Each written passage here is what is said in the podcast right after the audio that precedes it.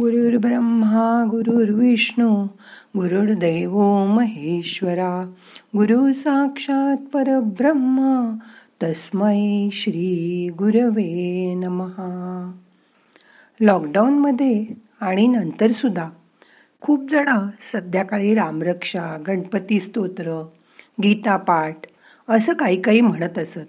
हो ना? तुम्हीही म्हणत असाल. तर हे केवळ अंधश्रद्धा नाही. किंवा कर्मकांड सुद्धा आहे.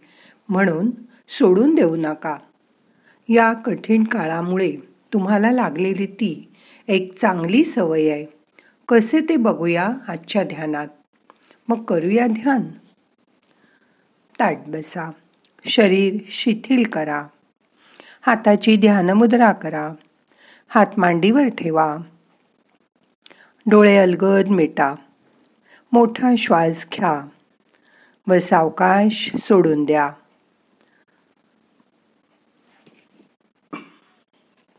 तुम्ही जेव्हा रामरक्षा म्हणता तेव्हा त्या शब्दामधून तुम्ही परमेश्वराशी नातं जोडत असता आणि ते एक प्रकारे स्वतःशी केलेला संवादही असतो. तुम्ही जे तोंडाने म्हणता ते शब्द कानाने ऐकता म्हणजे देवाशी तुम्ही संभाषणच करता. आणि मन त्याचा स्वीकारही करतं. त्यामुळेच मुलं जेव्हा रामरक्षा तुमच्याबरोबर म्हणून पाठ करतात तेव्हा त्यांना सांगा की या रामरक्षेमुळे तुझं भीतीपासून संकटापासून भूताखेतापासून रक्षण केलं जाईल. आणि खरोखरीच तसं घडतं. रामरक्षा पाठ करणारा मुलगा पुढे निर्भय होतो. तुम्ही स्वतःच्या मनात जर डोकावून पहा. पाहाल तर तुमची ताकद किती आहे? कशा प्रकारची आहे? ते ओळखू शकाल. आपली शारीरिक आणि मानसिक स्थिती ओळखा. स्वतःशी बोला. आपल्या प्रगतीत काय अडचणी आहेत ते शोधून काढा. त्या कोण दूर करू शकेल? असा कोण आहे ते शोधून काढा. स्वसंवाद करा. माणसाने विचार त्याच्या शब्दातूनच प्रगट होत असतात.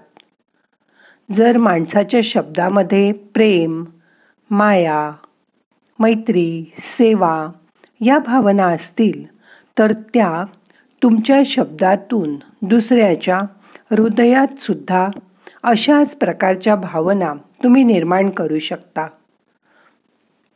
या उलट जर तुमच्या शब्दामध्ये द्वेष मत्सर तिरस्कार असेल तर समोरच्याला तो तुमच्या शब्दामधून नक्कीच कळतो. म्हणून शब्दांना फार महत्त्व आहे. तुमच्या विचारांची शक्ती शब्दाद्वारेच प्रगट होऊ शकते. मनात तुम्ही खूप चांगले विचार केलेत पण काहीच बोलला नाहीत तोंडातून शब्दही बाहेर काढला नाहीत तर दुसऱ्याला तुमच्या भावना कळणारच नाहीत. म्हणून शब्दाचं फार महत्त्व आहे. मनात चांगले विचार करून तुम्ही तोंडातूनही तेच भाव शब्दाने व्यक्त केलेत तर त्याचा खूप खोलवर परिणाम होतो. एखाद्या माणसाचे उत्तम भाषण ऐकून हजारो माणसांच्या मनावर प्रभाव पडतो. हा प्रभाव एखादं मोठं पुस्तक वाचूनही पडत नाही कारण पुस्तकातील शब्द कालांतराने माणूस विसरून जातो. परंतु उच्चारलेला शब्द माणसाला सहसा विसरता येत नाही. अर्थात वाचलेल्या शब्दाचाही प्रभाव असतो नाही असं नाही पण वाणीतून आलेला शब्द जास्त प्रभावी असतो. केवळ इतरांच्या भाषणांचा शब्दांचा परिणाम तुमच्यावर होतो असं नाही. परंतु तुम्ही स्वतः जे शब्द उच्चाराल त्याचाही परिणाम तुमच्या मनावर तुमच्या हृदयावर होतो. म्हणून बघा एखादा माणूस दुसऱ्याला रागावून बोलत असतो तेव्हा त्या शब्दाचा परिणाम आधी रागवणाऱ्यावर होतो. त्याचा चेहरा लाल होतो. तो रागाने तापल्यासारखा होतो. त्याचे हातपाय थरथरतात. कधी कधी बीपी शूट आउट होतं. म्हणजे नुकसान कुणाचं होतं? ज्याच्यावर तुम्ही रागवता आहात त्यांनी समजा तुमच्या बोलण्याकडे दुर्लक्षच केलं. तुम्ही जे बोलता आहात ते या कानाने ऐकून दुसऱ्या कानाने सोडून दिलं. तो थंड उभा राहिला. तर त्याला त्याचा काहीच त्रास होणार नाही कारण त्याने तुमचं बोलणं मनावर घेतलंच नाही.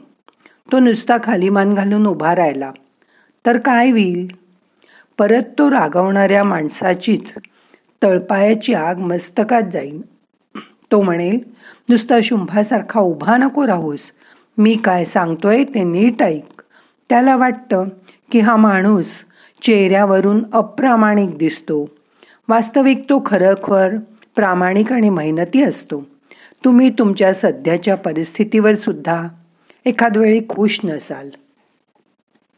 तुम्ही समजत असाल की तो माझ्या मनाप्रमाणे नीट काम करत नाहीये.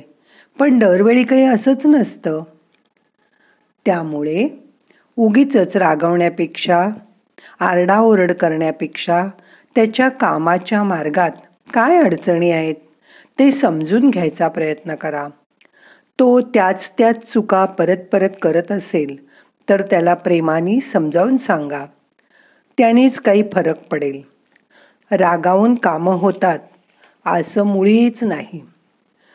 तुम्ही मनात जे ठरवता त्यामध्ये अपार सामर्थ्य असतं.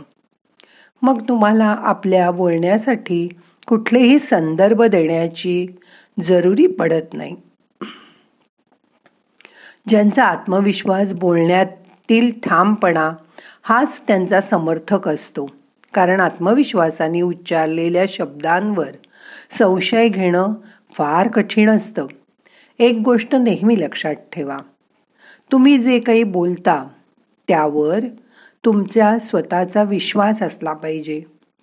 तुमच्या प्रत्येक शब्दामागे तुमची सगळी मानसिक शक्ती आणि सामर्थ्य असलं पाहिजे. प्रत्येक माणसात ईश्वराचा अंश आहे आणि त्याचं सर्वांवर सारखंच प्रेम आहे. म्हणून कोणालाही कमी लेखू नका. टाकून बोलू नका. जो सर्वांशी सारखंच वागतो त्याची इच्छा परमेश्वर नक्कीच पूर्ण करतो.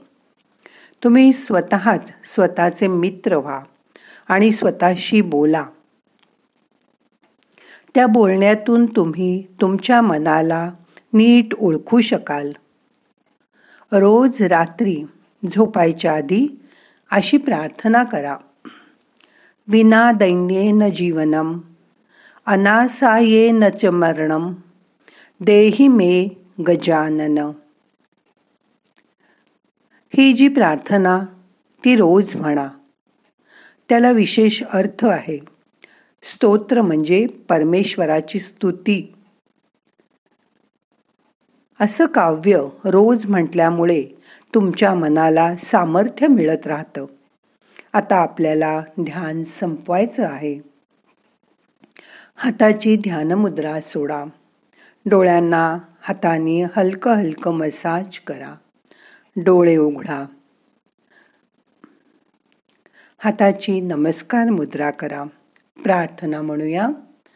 नाहम करता हरिक करता हरिक करता हि केवलम.